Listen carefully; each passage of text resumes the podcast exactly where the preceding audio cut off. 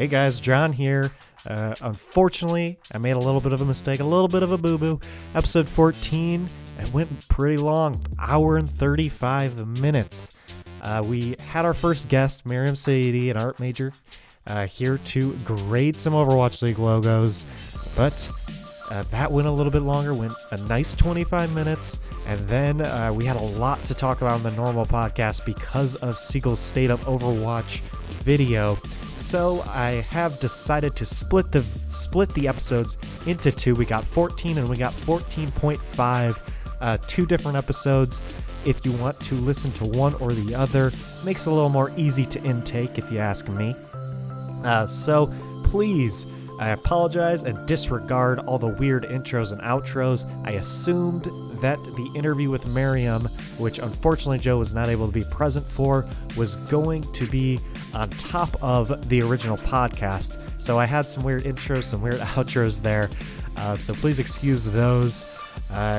They are separate episodes. I thought they were going to be together in one episode, and that's why I had some weird intros there. So whichever one you are listening to, enjoy. And I can't wait for you guys to listen.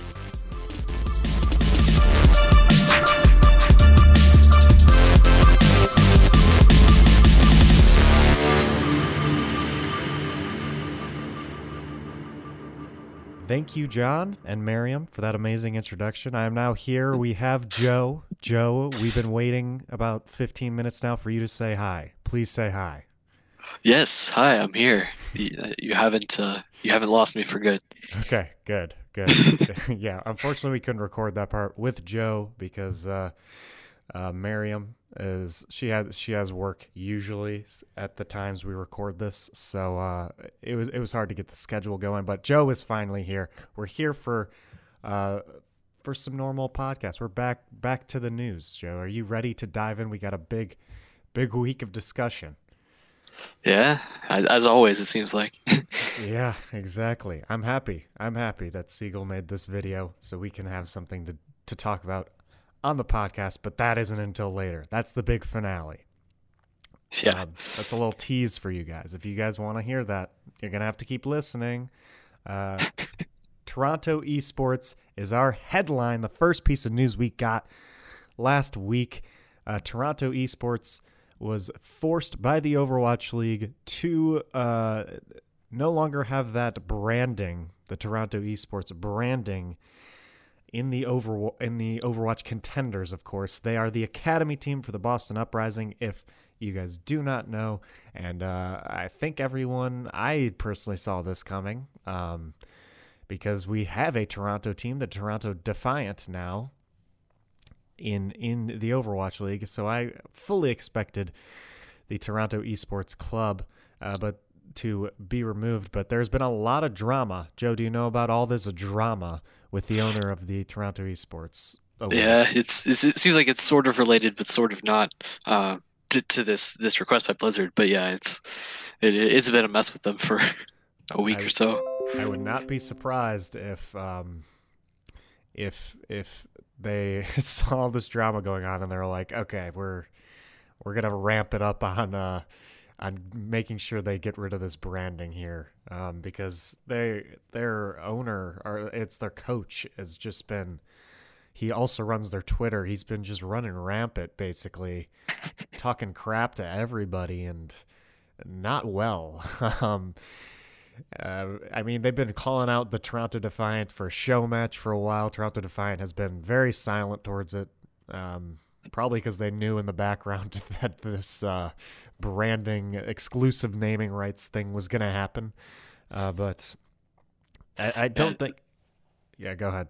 I was going to say, for a week or 2 weeks now, the Twitter banner for the Toronto Esports account is just... Are you afraid? Taunting the Toronto Defiant. People are talking about, that this Owl team obviously has everything to lose and basically nothing to gain from playing this show match, which, it makes sense why they haven't been. Yeah, haven't been accepting it, but I would just ignore them. They've been doing well at that. But honestly, if the Toronto Esports coach had not been such a bad person these past couple of weeks, I think. I think everyone would have been taking Toronto Esports' side a lot more on this argument, because everyone really likes the tier 2 scene and wants to make sure it's supported. But the coach has dug such a deep hole that no one really cares as long as the players are fine, which they are. Huk tweeted, exact tweet is, "I do not have the ability at the moment to address the recent or current decision out of the Toronto Esports, and we were not part of the decision at all. That being said, we retain ownership of all the player and staff contract and ownership over the contender slot. We will continue to compete as a team, but obviously under a new brand. That is all I can say at the moment, but we'll provide further details at a later date."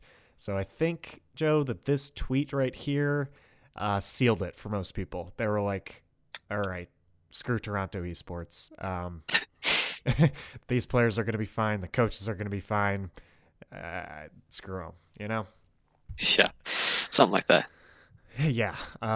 Any other opinions on this specific event?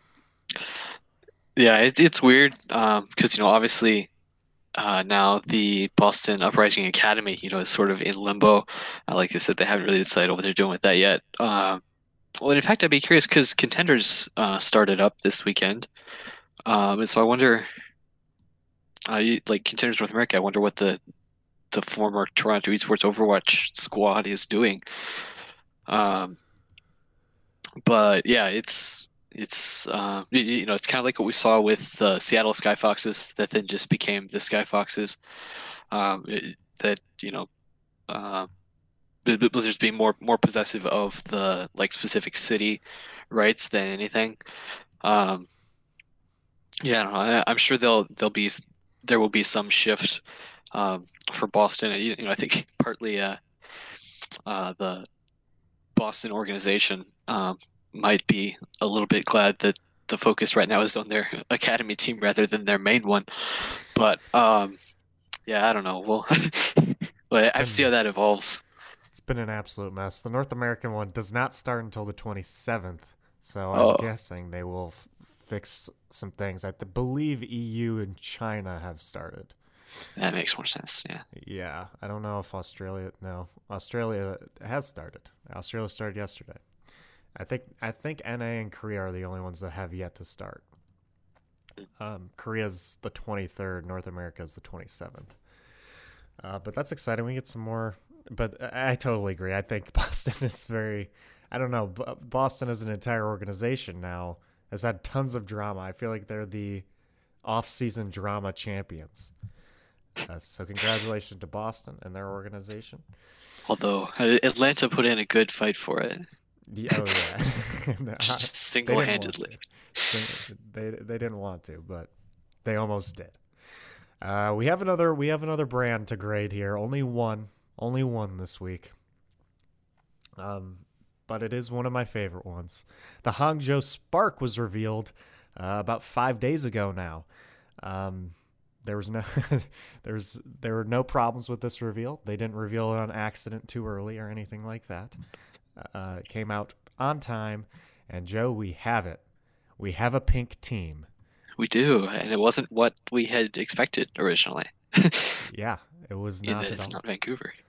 Yeah, it's not Vancouver, who, of course, got the runaway players, we believe. It is not Florida Mayhem, who has been probably begging to change their colors to pink and blue or anything at this point. It is the Hangzhou Spark, and that is even more of a surprise after their leaked logo was blue and not the pink one that they have revealed this week. So that was a nice surprise, despite getting so many leaks. Let's get into grading. Joe, you start us off with the nickname, the Hangzhou Spark. What do you think of the nickname? Yeah, so this is another one that makes me wonder. I don't know anything about Hangzhou or that area of China, you know, but it makes me think, you know, maybe potentially there's some sort of connection with the area. I don't know if they're like a electric power generating city or something. But it's a, you know, we talked, or at least I mentioned last week when we were doing team branding grades, you know, there's a pretty low standard for these kinds of names. That, you know, sure enough, it's not an adjective, so that's something. Yeah. You know, we've got. I've seen people comparing it. Well, you know, we've got tons of teams now in the league that have have some sort of power source as their name. You know, with the fuel and the fusion and spark and all this. And it's like, yeah, whatever. It's cool. It makes sense with some of the other things that they have. And it is punnable. That was another criteria I used. So you can make puns out of it. So yeah, it's good. It's the finger gun team, but we'll get to that. It's for giving it a grade. Yeah, it's a solid. That's an A, I think. Yeah, I agree. I'm going to give it an A as well. I like it. It's not an adjective. We have a very low standard of nicknames here in the league. I was telling Miriam that in the recorded segment at the beginning, and she noticed there was a very low standard for a lot of things. Unfortunately, the art major believed that a lot of these teams could be doing better. But Hangzhou Spark, that's pretty cool. I enjoy it. I'm a big fan of electricity, and I think it's cool. I don't know. Spark, that's pretty cool alongside their logo. I'm just like, I have a question. Do you know what's up with the like blue stuff in the spark part of their logo? I think it's supposed to be just like electricity, like it's sparking around because it's okay. I don't know. Yeah, it kind of does look like electricity. Just like the thing at the far right kind of looks like it's something that would be in an anime or something. So I wasn't sure if it was a reference. Everything's an anime reference in this thing. But let's move on to the logo, which is an anime reference. I know that for sure. I cannot remember the anime it's from, but I know the owner of Bilibili, which is the owner of the Hangzhou Spark, really likes this anime. This is his favorite anime. What do you think of the logo? Ooh, what a good story. But yeah, no, I think the one color is kind of eh. I'm actually just looking at some of these other Overwatch League logos. It's like Toronto, New York, LA Valiant, Dallas, Florida. Okay, there's a few more than I thought that just have one color. I don't know. I kind of wish. I'm glad it's not just the one color blue. You know, because we have lots of blue. All this blue already. But the pink is good. I almost wish you mentioned there's like some, you know, bluish electricity sparks thing like on the text of the name for Hangzhou Spark, but I almost wish they had put that on the logo instead to go ahead and put in a second color, make it a little bit more interesting. But you know, maybe that's just me. We'll have to see, I guess, when we do our next art segment, whatever we call it. I don't know. Art segment. But yeah, the finger gun is kind of whatever. Like you said, if it's a reference to something that it makes it a little better, but I know originally when it was leaked, there were people on Reddit talking about that. There were people that they saw on like Weibo, I think, or something, or however you pronounce it, the Chinese Twitter, talking about they didn't like the finger gun because it had a weird connotation in China. But yeah, I don't know. It's if it's what they. We'll put it this way: if it's what they like, there's something to be said for that. I don't know if it's what I would have gone for in their position, but yeah, I don't know. It just seems to be very intentional and very direct. So I don't know. I'll give it it's a B. Yeah. If I were a big fan of this anime, I would be geeking out right now. I'm not a fan of any. There's not a single. The Pokemon anime is like the only one I've watched and enjoyed, really, but I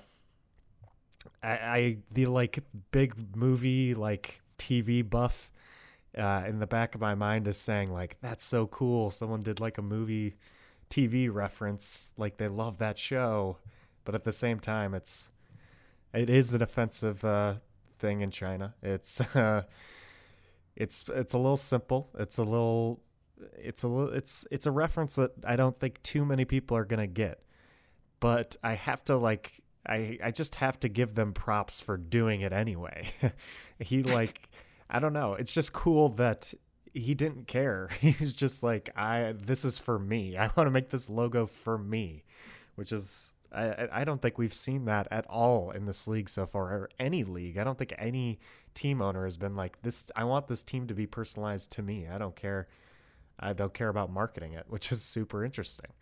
But I'm going to give it a B as well, because I agree. One color is kind of, it's just one color is a bit too simple. I think this will maybe grow on me a little bit.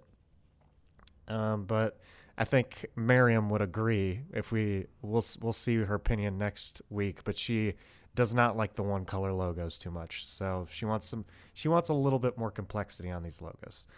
And I think she will say that about this one as well, but we'll have to see. We move on to the best part, the colors. Pink, blue, and white are their colors, Joe. What do you think about them? Yeah, I think it's sort of a similar thing that I think probably the colors for this team is what's won them the most fans so far. Mm-hmm. Obviously their roster has only just come out, but the colors. Obviously, there's no other team that will look anything like Hangzhou will. So that's great. And it's actually, it doesn't look bad, like the Winston and Reaper that they have on their preview announcement. I don't know. It's just something about it that's appealing. Obviously, it's not Runaway. And so there'll be people who are disappointed about that. But,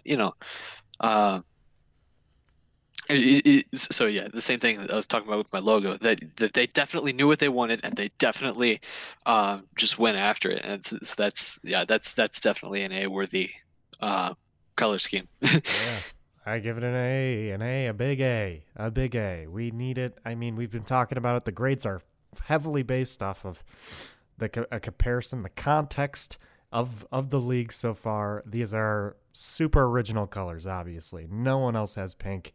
I mean, no one else in sports, just regular sports, has pink. I've seen so many articles like the Hangzhou Spark is so like brave, like making them seem almost like heroes. Like this, these are the first pink team, and it's just like, wow. I don't know if they deserve that, but super cool. Anyways, we get a pink team, cotton candy, A+ for me. I do wish it was Runaway, but I'll take Hangzhou Spark. That just means that my love for these teams spreads out even more, because I'm pretty sure based off the Runaway roster, Vancouver is going to be my favorite team. Little spoiler, but I'm pretty sure I'm going to be rooting for Vancouver. But I'll definitely be rooting for Hangzhou Spark too. Based off their roster, which we shall get into right now. They've been doing some nice little announcements, Joe. The past 3 days, they have been releasing 2 names per night, just introducing us. I like this. I like slowly introducing us to each of their players so we get to know them a little more individually. The first night, we got Gushui and we got No Smite. This was I think everyone really liked this one. You got to lead off with Gushui, especially after how much hype there was from the World Cup coming from this guy, the big Chinese tank, of course, that shocked the world. What do you think? Let's go signing by signing here. I guess we'll go by the twos. What do you think of these 2 players, both tanks? So I guess for me personally, there's not tons I can say about the individuals, but one thing we have noticed, at least for the first 4, presumably for Gosby and Bazzi as well, but they all came from, or this good chunk of them came from Korean contenders, which we'll talk about to a certain extent. Even in the contenders season 3 announcement, they were like, especially this Korean region is just going to look incredibly different this upcoming season because of all this talent that's going to the Overwatch League. But yeah, definitely the highlight here is Gushui. In the main tank, we saw all the way to the silver medal match versus South Korea. That's gonna be really exciting. I want to see some of his teammates potentially coming in too. We'll have to see how reasonable that is, but But yeah, this is like I said, Gushui particularly I know. If you're following Korean contenders, you'll know lots of these other names as well. I don't personally, but it sounds like they're really doing what they need to be doing here.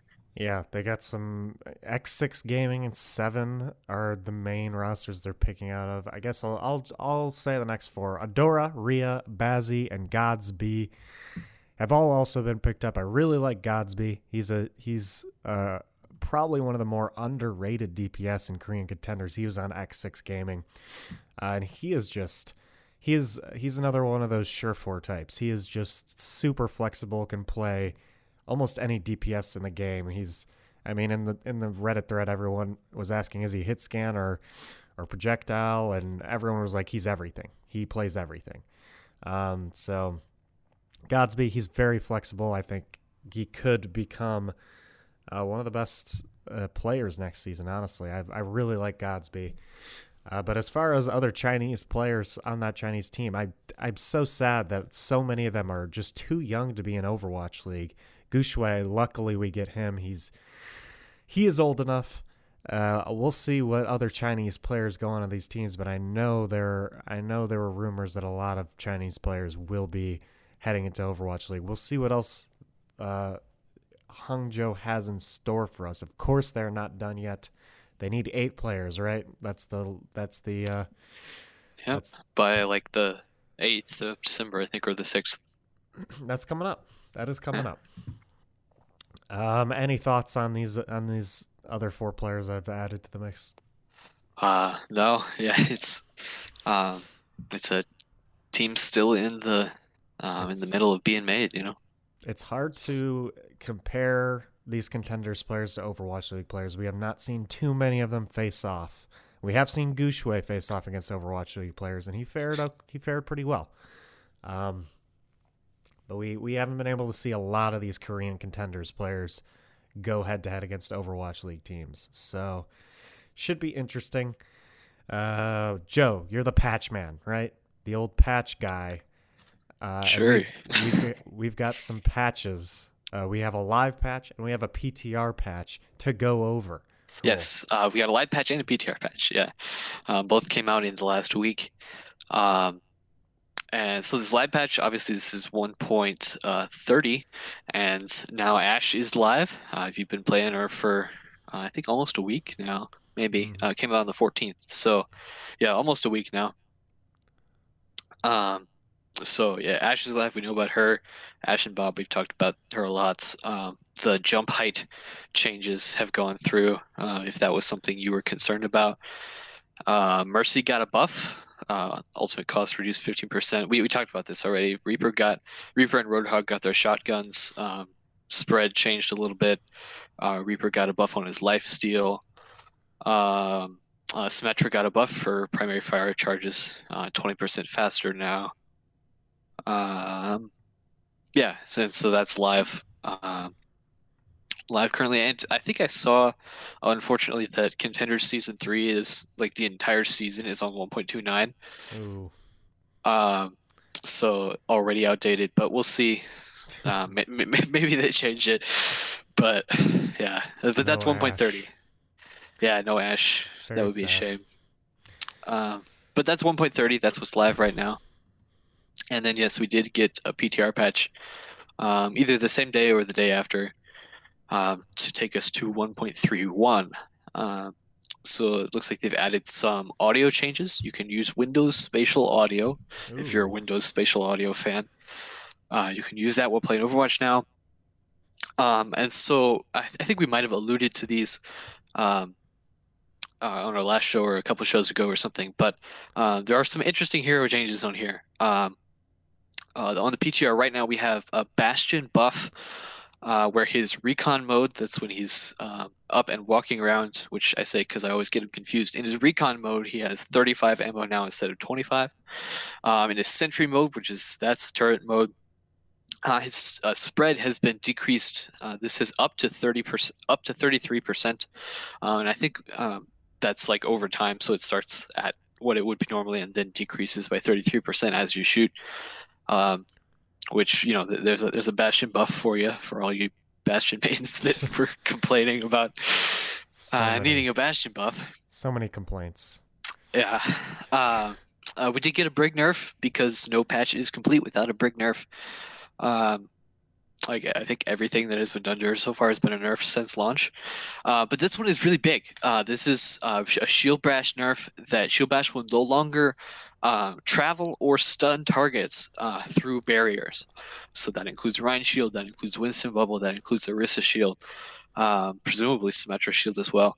That if you try to bash through, at least a few days ago, people were saying, occasionally you might move through, but none of the damage goes through and none of the stun goes through,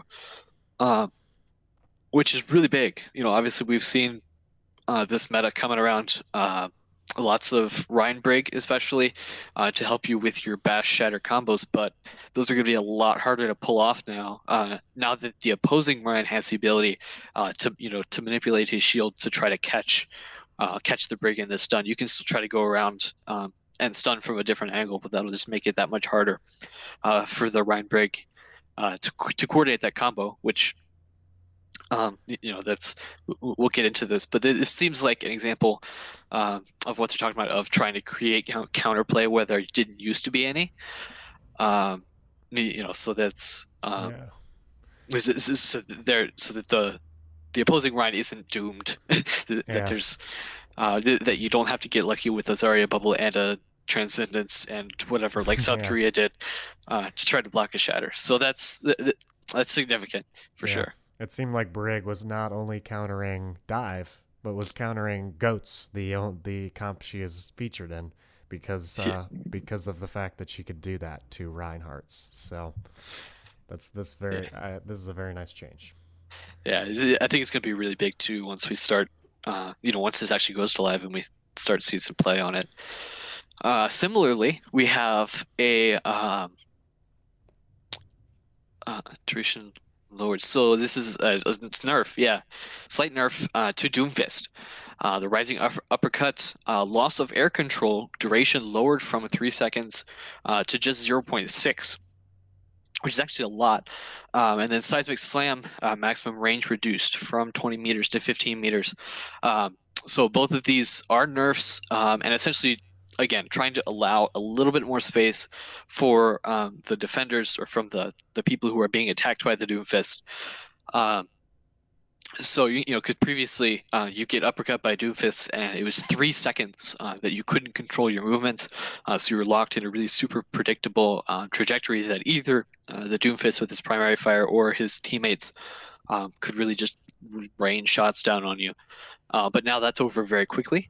So you can not only try to dodge around there, but have some of your own tools to potentially escape from that. So that's significant.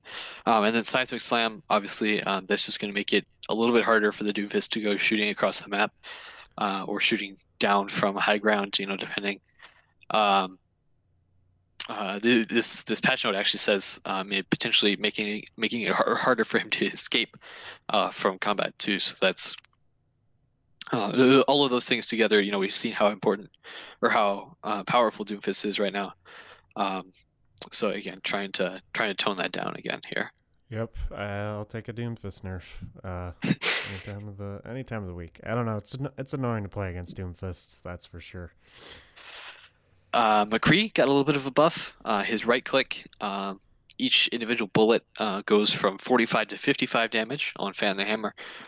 So if you're a McCree main, that's probably actually pretty useful. That'll make you a little bit more potent in close range engagements, as this says. So that's helpful. Better against tanks as well. Yeah, tanks especially. With hybrids of like McCree Goats type thing, it'll be helpful against more tanks. Yeah, which is good. We need some DPS buffs to kill tanks. So. And speaking of which, speaking of which, we'll just do this out of order. We got a Torb buff. His Molten Core, the lava pools now deal 160 damage per second instead of 130. Obviously, that was ultimate sort of intended through his rework to to be a type of tank counter, especially since it does extra damage versus armor. So that's something, at least, you know. We'll have to see whether that actually affects his usage much, you know, because it doesn't change his viability. It just changes the amount of damage he does once you're actually running Dorb. So, but there's a little bit of a buff there. And then finally, Soldier. Attack Visor is just sort of a quality of life change than anything else. Obviously, his left click is all aimbot, which is great because it's hit scan, so all of those will hit. But previously, his right click, the Helix rockets, were also aimbotted, but they would be fired at where the target was, you know, but obviously they're a projectile, and so by the time they got there, they'd usually miss. So this change actually has turned off the aimbot for Helix rockets while you are using Tac Visor, so that you can actually aim it, in theory, actually landing them, because you can try to predict your targets even while you're ulting, which will be helpful, again, for when you're playing Soldier. Yep. Let's see, a bunch of bug fixes. Yeah. that's your 1.31 patch. I mean, we do actually know even beyond that some things that are coming. Yes, we do. I don't know if they're adding. I don't know if they're adding this to 1.31 or if they're making they're going all the way to 1.32. But they said a PTR patch will probably come out on Monday, which is today. I'll just see if that happens. But other changes we're looking at that are coming down the pipe. More Brig nerfs, although kind of. This time it is accompanied by a buff, which I do really think is the first buff that she's gotten since launch, which is significant. But Shield Bash, now the damage on live and on the PTR right now is 50 damage for a Shield Bash. This proposed change is going to bring that down only to 5 damage, which is, I think, even less than a Flashbang. I think a Flashbang is like 20 or something. Yeah. It's even less than a Flashbang now on the Shield Bash stun, but as a result of that, because again that was a big part of, for example, her Tracer combo to deal 150 damage, and so to sort of combat that, her Inspire has been buffed pretty decently, significantly, I think. Excuse me. To go, the cooldown for triggering Inspire has been reduced from 1.5 to 1 second. So every time that gets triggered again now, only 1 second after its end.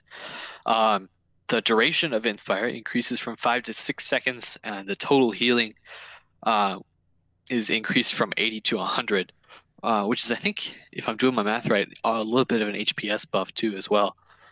Because it used to be 16, and now it's a little bit over 16, but whatever. It's like quick math. 96 for something. Anyway.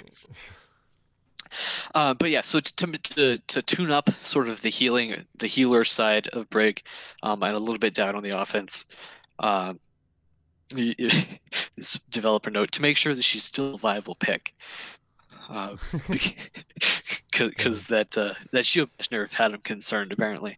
Yeah. But you have any on that, or we'll just get to Doomfist too? Yeah, I think the healing I totally welcomed. For me, I would rather her be a healer than a damage dealer, for sure. The Shield Bash 50 to 5. A lot of people think this is brutal. It is very brutal.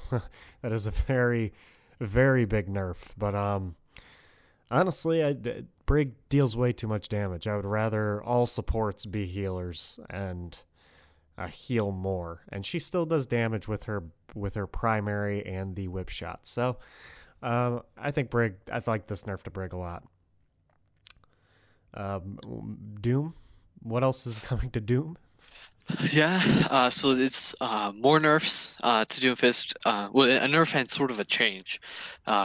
Similar to the PTR change that's on right now, a change to Seismic Slam where the victims will no longer lose air control at all while being pulled in. So you'll still be knocked up a bit and you'll still be pulled in towards Doomfist, but you'll have a lot more control the whole time to be able to counter that movement, to affect that movement. Again, a little bit more counterplay. And then Meteor Strike, which apparently during development was called Skydrop, because that's how this announcement was originally made. But then it was changed to Meteor Strike, because that is the name of the ultimate.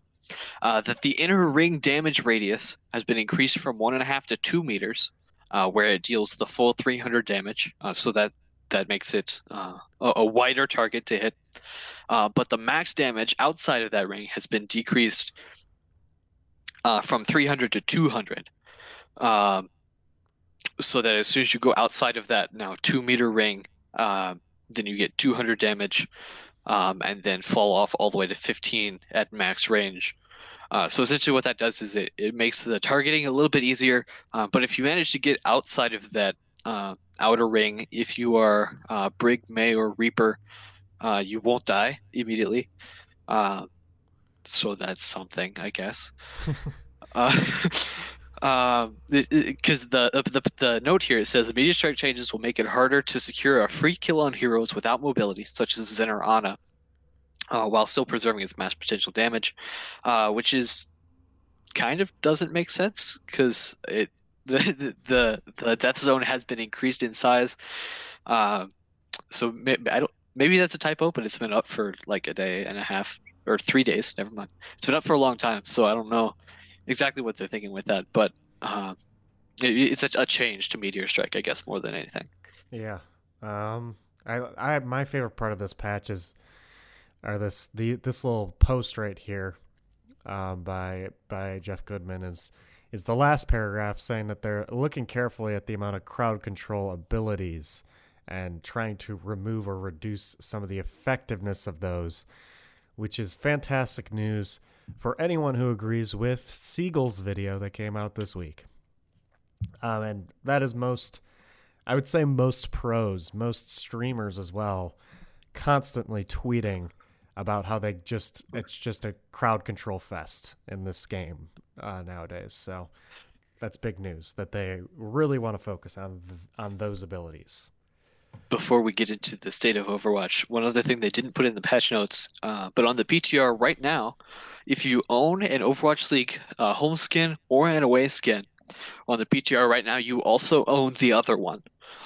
So whether you bought them with Overwatch League credits, you bought home skins, now you own all of the corresponding away skins. And if for whatever reason you have the Twitch Prime All Access Pass and have some away skins, you now also own the corresponding home version. Again, on PTR, presumably that'll be transferred to live as well once patch 1.31 goes through. But so that's kind of cool for making that transition between Season 1 and Season 2. You have a few more skins under your belt, and now when you buy. When you buy one skin, you'll essentially get two for the price of one now. I get the impression from now on. So that's kind of cool. That is very nice. And that's a way for them to get the away skins into the game too. Yeah. A lot of people always complained that the skins were a bit too much money. So that's very nice. Very nice of them to add the away skins. And some of the away skins look very, very good. So I appreciate that. Changed a lot. There is one more thing before we get into the state of Overwatch that I forgot to add to this. The away skins reminded me of the All Access Pass and the survey. Twitch had a survey on the All Access Pass from last year, and that survey, I guess it's not a leak exactly, because I'm pretty sure they purposely basically showed us what next year's All Access Pass is going to be including. And what the biggest thing is, basically you get to choose what observer you are observing. You can observe any of the players, any of the 12 players. You can put that on screen. You can choose out of, I think, 3 or 4 of the observers' cameras, and then you can choose the main camera. But you also can choose multiple cameras at once and make your own little command center of different camera angles. So that's a very nice change. I think this will be a good option for people who people who would like to have the production value with the casters in there and everything while observing any angle you want. Of course, this is there's going to most likely be an option to do the in-game observer like the World Cup again, which I believe, for me personally, will still be the better option for replays, since you get to dive in wherever you would like. Joe, you seem surprised. I don't think you heard of this change. What do you think? What are your initial reactions to it? I think the more they add, obviously, the more money it's worth. I think definitely in my case, or I should say the more it's worth your money. Hopefully they don't increase the price. But I think in my case particularly, the reason I bought the All Access Pass last season was for the skins and in-game items and not for the stream quality. I think I actually watched the regular stream more than I watched the All Access stream probably last season. Yeah. Just because it was kind of but more options is always good. I can appreciate that. Like you said, eventually they'll ideally be able to have, because I think once they're able to pipe the casters into the client to do the in-client spectating, I'm with you that's what I would much prefer to do, but also to be able to hear the production going on. So once that's available, that's probably what I'll go for. But until then, more freedom, I think, is going to be a good thing. Oh yeah, I'd never use the command center. It was I feel like it was objectively a worse way to watch the game was the command center. But I did like the post-game press conferences a lot. That was a cool part. That was probably the only thing I used on Twitch, but the skins were dope as well. So All Access Pass looking like a good thing to purchase next year, because they're finally adding the thing everyone wanted them to add last year. Now we head to our topic, finally. Seagull. He came out with this video. It has a million views now on the state of Overwatch. It's like an almost 30-minute video, right? 21 minutes and 37 seconds. I pulled over here. It's like this. That's the same time as like a sitcom. So if you either chose to watch an episode of Friends or you watched this video. So he went over. He had some. I feel like he had like 3 or 4 main points. I believe his overarching theme was Overwatch is not fun to play right now, and you feel You just feel helpless, basically, is what he is saying. And I believe that has a lot to do with all these CC abilities.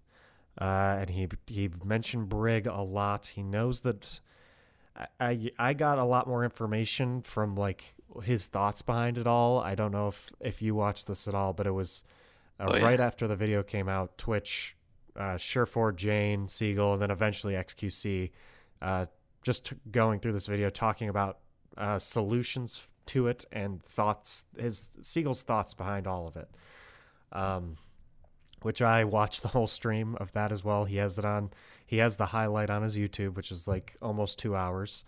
But I thought it was super interesting just listening to Surefour, Seagull, and Jane all sort of propose possible solutions to the problems at hand.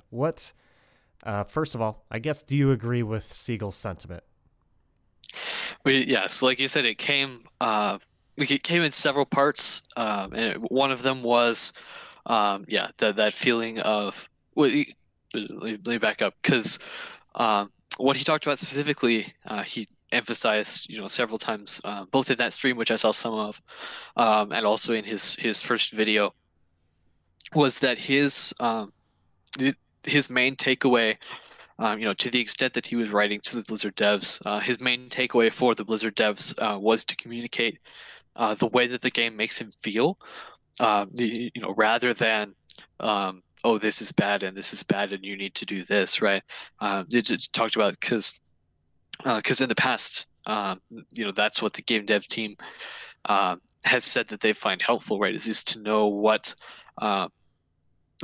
the effects of the things that they've implemented on the players, so to be able to say this feels bad because I feel like I have a loss of agency is valuable, and potentially more valuable, certainly for most of the community, who doesn't have any way of, being good at game design or any clout in knowing what we're talking about. But to be able to say, I feel this way for this reason is super helpful. for the devs. But yeah, so then some of the things he was saying was, I feel like in most of my games, I have no control over the way my team performs without actually taking control of my team. He was saying, I feel like the power level of ultimates in the game is too high, and to the extent that you can go into fights knowing that the other team will press Q and they will win that fight. I don't know if you saw, there was Seagull was doing a VOD review of USA versus Canada, I think. No, it wouldn't have been USA versus Canada. No. It was like USA versus just UK, I think. Yeah. On Route 66, and goes into a bit of a rant at one point, just talking about, you see, if you didn't use the Qs, then you'd have the Qs and you'd be able to win the Qs, but you saved the Qs, and it's hard to communicate. But you have to see if you can go find that. He was doing a VOD review, US UK on Route 66, but that these were the same kind of ideas he was communicating. A few days later, maybe he had to sort of condense them in his mind. That obviously, Overwatch has always been a game about ultimates, but to the extent that I think even particularly there was some focus on DPS ultimates, because one of the comments he made was, if you have to have defensive ultimates that literally make your team invulnerable in order to counter, Grab Dragon, for example, that's there's something to be said for that. So back to your question about, what did I think about some of the things he was saying? I think for me, I don't think I've ever said this on the show before, but I'll be honest, I play in bronze. I'm a bronze player on the ladder. But it was interesting for me to hear, as not a pro player, and as not a high-level ladder player, to hear about the way they think about some of the games. Stylosa often says, that you go into your competitive games, and I think the number he uses is like 40% of the games you are always going to win because, the other team is bad or there's poor matchmaking or whatever. And you have to actually try hard to throw. And 40% of the games that you're in, you absolutely cannot win because somebody on your team leaves or somebody on the other team is a smurf or something. And there's only like 20% of the games that you personally can have the control, depending on your choices, whether you win or not.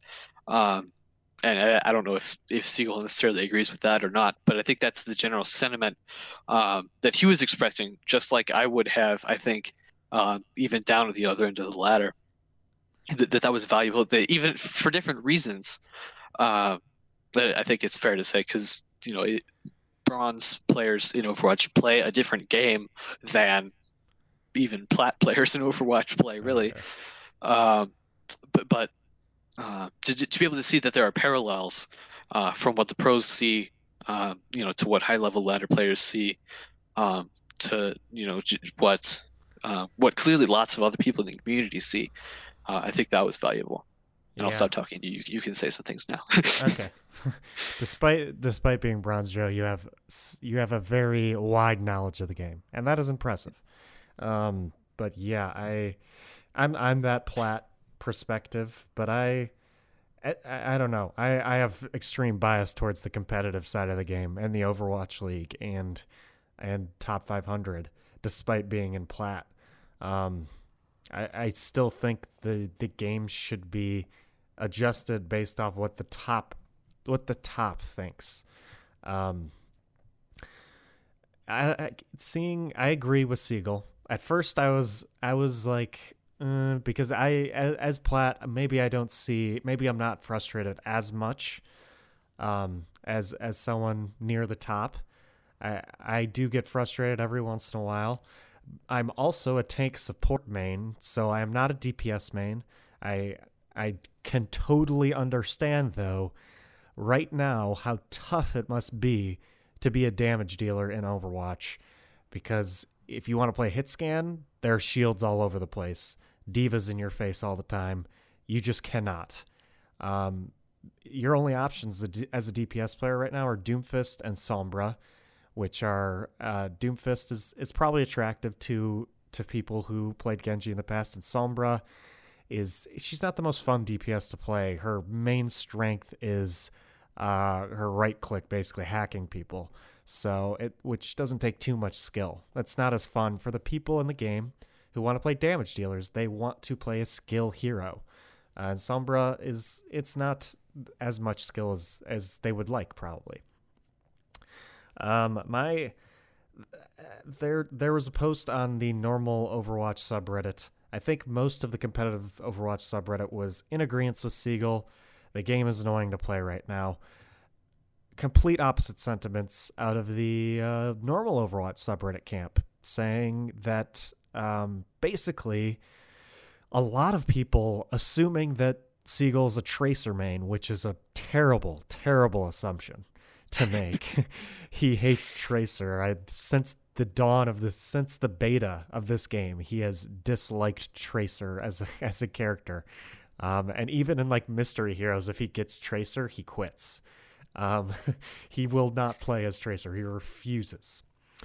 So that's immediately a pretty poor assumption. But this whole long paragraph post basically, if I had to sum it up, is basically like...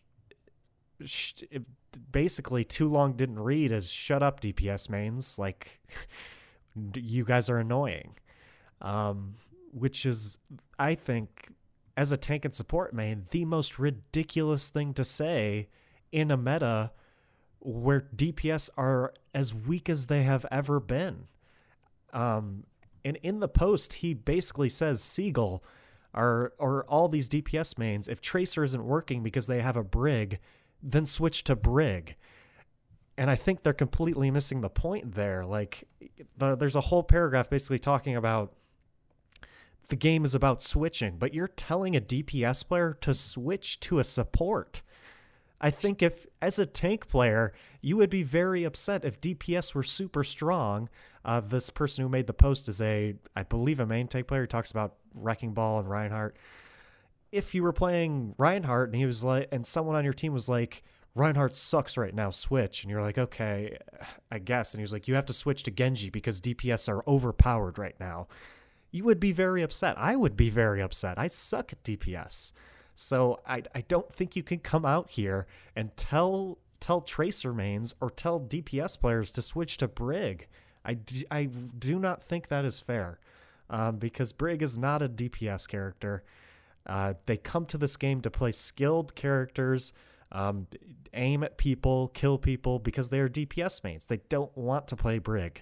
They do not want to. It's an unfair sentiment to make, to tell these players to go play a support. When right now, why would you? I just don't understand, because right now almost every tank is viable. Every support is viable.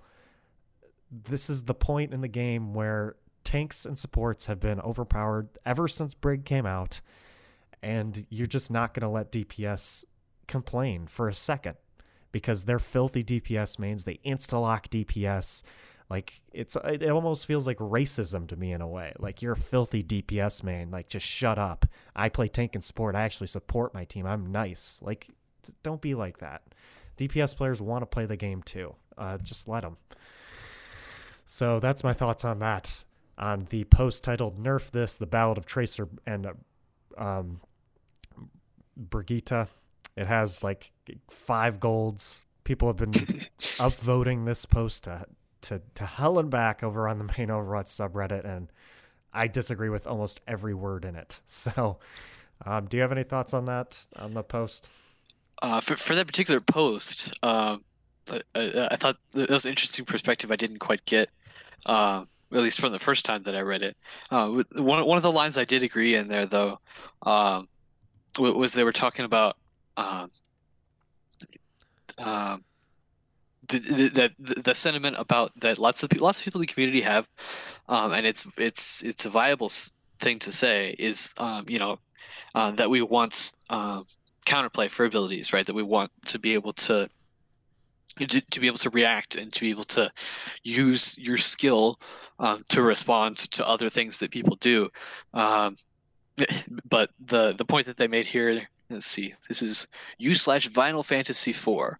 So in their post, they said that there's a difference between allowing for counterplay and playing into a character's strengths. They said, I'll just quote here. It says, if you get too close to Brig as a squishy thinking you can 1v1 her, then that's not Brig being OP. That's the equivalent of Ryan charging a sentry configuration Bastion, or chasing Pharah as Junkrat, or Genji trying to go up against Moira. You know, that there are intentional things that are done. Particularly again, the Bastion thing at a low elo, that's a good example of that. But the distinction between trying to create counterplay and I don't know if it was this post or not, but somebody talking about that it would be weird if somebody made a post complaining about, well, why can't I 1v1 Genji as Mercy, nerf Genji, which, you know, obviously that's a bit ridiculous, but there is that distinction, you know, that the Brig is there to serve a purpose, and lots of just the general hate that Brig gets is mostly undeserved, at least in my opinion. Obviously there are things that can be changed, and there are changes that are being made for Brig, but you know, there are things that that are intentional about the game, I guess. So do you have anything to say to that? Because then I wanted to. Yeah. I guess as far as counterplay goes, I really like the nerf that they did to Brig, because I still think she counters Tracer and Genji pretty well with her shield bash, and no damage to it, and no one shot to a Tracer. I don't think you'd need to one shot her to counter necessarily. And I think it allows, like Seagull said, that counterplay instead of the rock, paper, scissors matchup. It's while Brig still counters Tracer, Tracer is able to outskill the Brig and win in some scenarios. And she's not, because her purpose is to harass the backline, and Brigitte just existing makes it so Tracer's purpose just doesn't work. So you just can't play Tracer into Brigitte. So I think an ability, I agree with Seagull's point that counterplay is good, but there should be a chance, like he was talking about for Pharah, while Soldier and McCree counter Pharah, there's still a chance for that Pharah to outskill the Soldier and McCree and win that battle. Yeah. What? Anything else to say about that? I guess I wanted to mention at least. You said after this, after Seagull posted this video a couple days later, they had a big marathon stream with Seagull and Surefour and XQC and Jane. Like I said, I watched part of that. But one of the things, I don't know if you've followed up on this, but one of the things they suggested on that stream, and then Jane has been doing a little bit with his. Elo Hell community and the Pug squads that they have set up these last couple of days. He's been running games both with hero bans and with timed ults, both of which were things that they brought up on that stream, you know, as potential solutions to these problems. And again, I don't know that I necessarily agree with the community trying to provide the solutions necessarily, but it's been interesting to watch. Like I said, I don't know if you've seen any, but you can go back and look at some VODs from Jane's channel of games that they played. Obviously, Brig gets banned a lot, which is probably telling. But for example, games that they've played without Brig and Ryan, or Brig and Doomfist. I saw one that was banned. And it's really interesting, just because of the nature of the really small hero roster. You know, they've been only been doing one ban per side, and things like that. But and then timed ults. You know, they were talking about that was another one of Seagull's complaints, that the ultimates were too powerful, and so they said, well, if they happened if they happened less often or they weren't based on individual performance, you know, to kind of prevent that kind of snowball thing. So they've been experimenting with that too. But I don't know. It's been interesting to watch, you know, sort of the alternate universe of what would happen if, and try to watch some of these, you know, streamers and stuff, semi-pro pugs, try to deal with these kind of things. Yeah, I definitely want to see the. I'm gonna go back and rewatch these. I want to see the time alts. I want to see the bans as well. I am in favor for both of those, honestly, but I don't think they'll do bans quite yet. I think bans are further down the line once they, maybe a year at least. I could see them wanting like one or two more of each of support, tank, and DPS before putting in a ban, just because they want more characters. I think we're at a point where we could probably do it. And I really like bans, and I think bans make it. I really like Surefour's point, or maybe it was Jane, or I don't think it was Seagull because I don't think he's played too many MOBAs. But in that stream, they were talking about how Riot, the developer for League of Legends, is able to basically go bananas on their nerfs and their buffs because bans exists in the competitive ladder. And if they make something too insanely overpowered, it'll just get banned, and the community will come in and save them on it.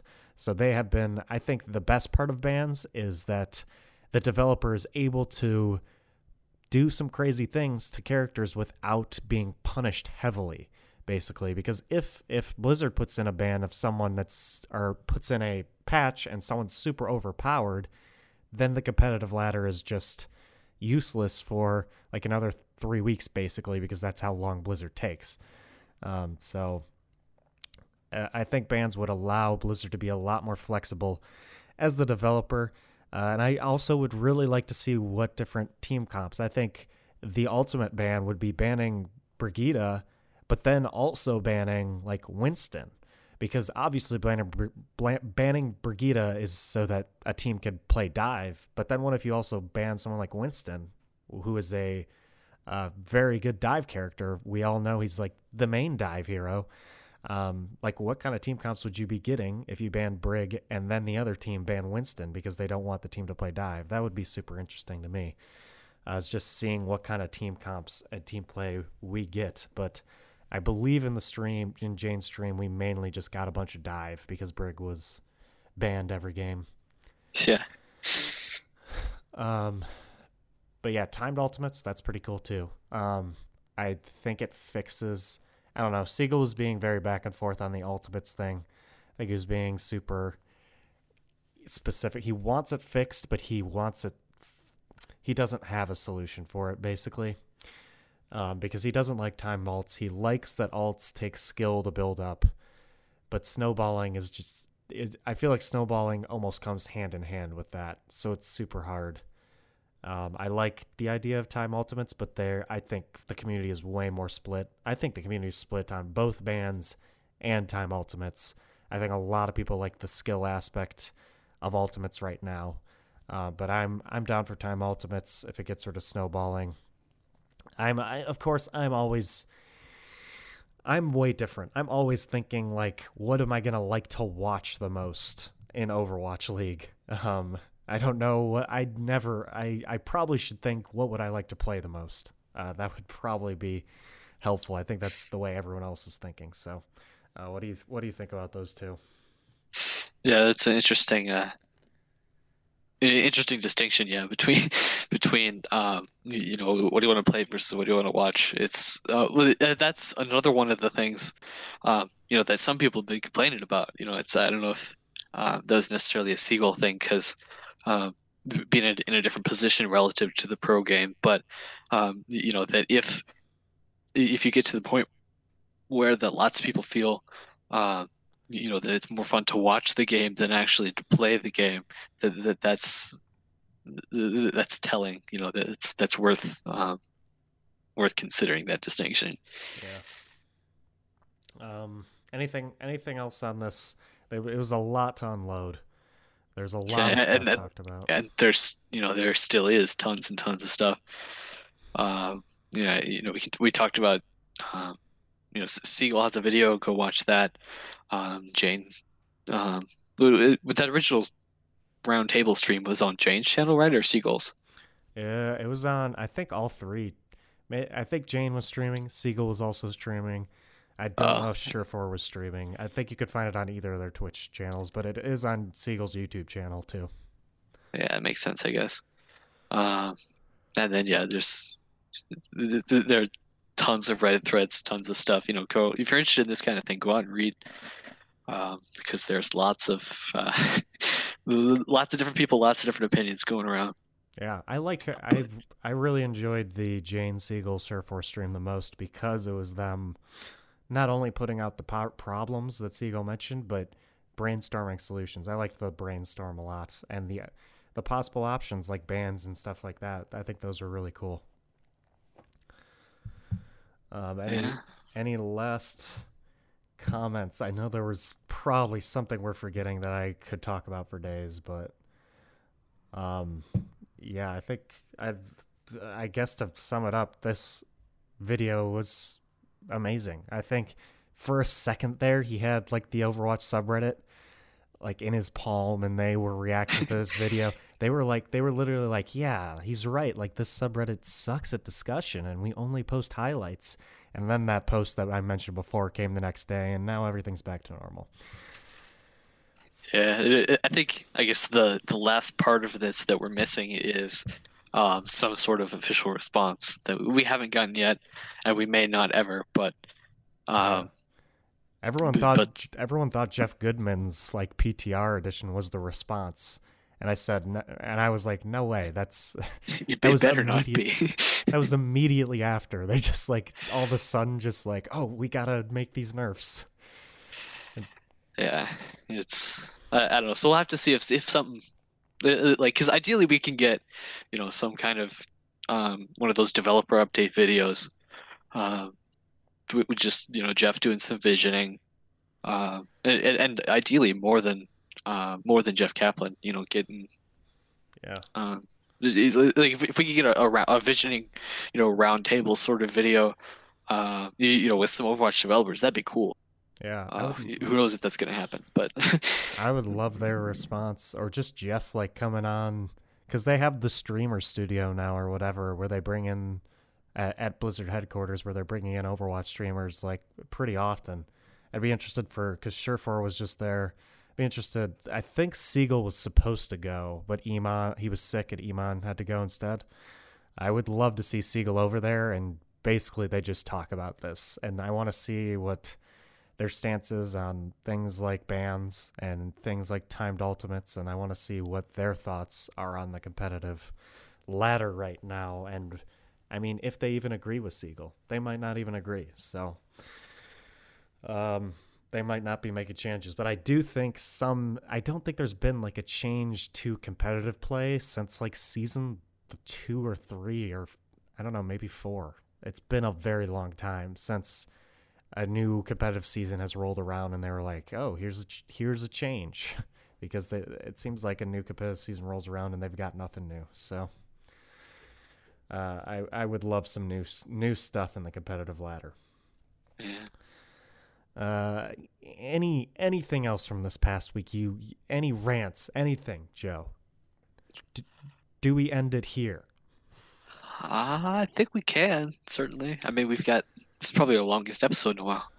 Yeah, because we've also got the art segment on top of this one. So, we've got 2 more teams to come eventually: Vancouver and DC. We already know DC's is crap, but Vancouver. But it's not officially crap yet. It's not officially crap. We will officially call it crap. Hopefully next week.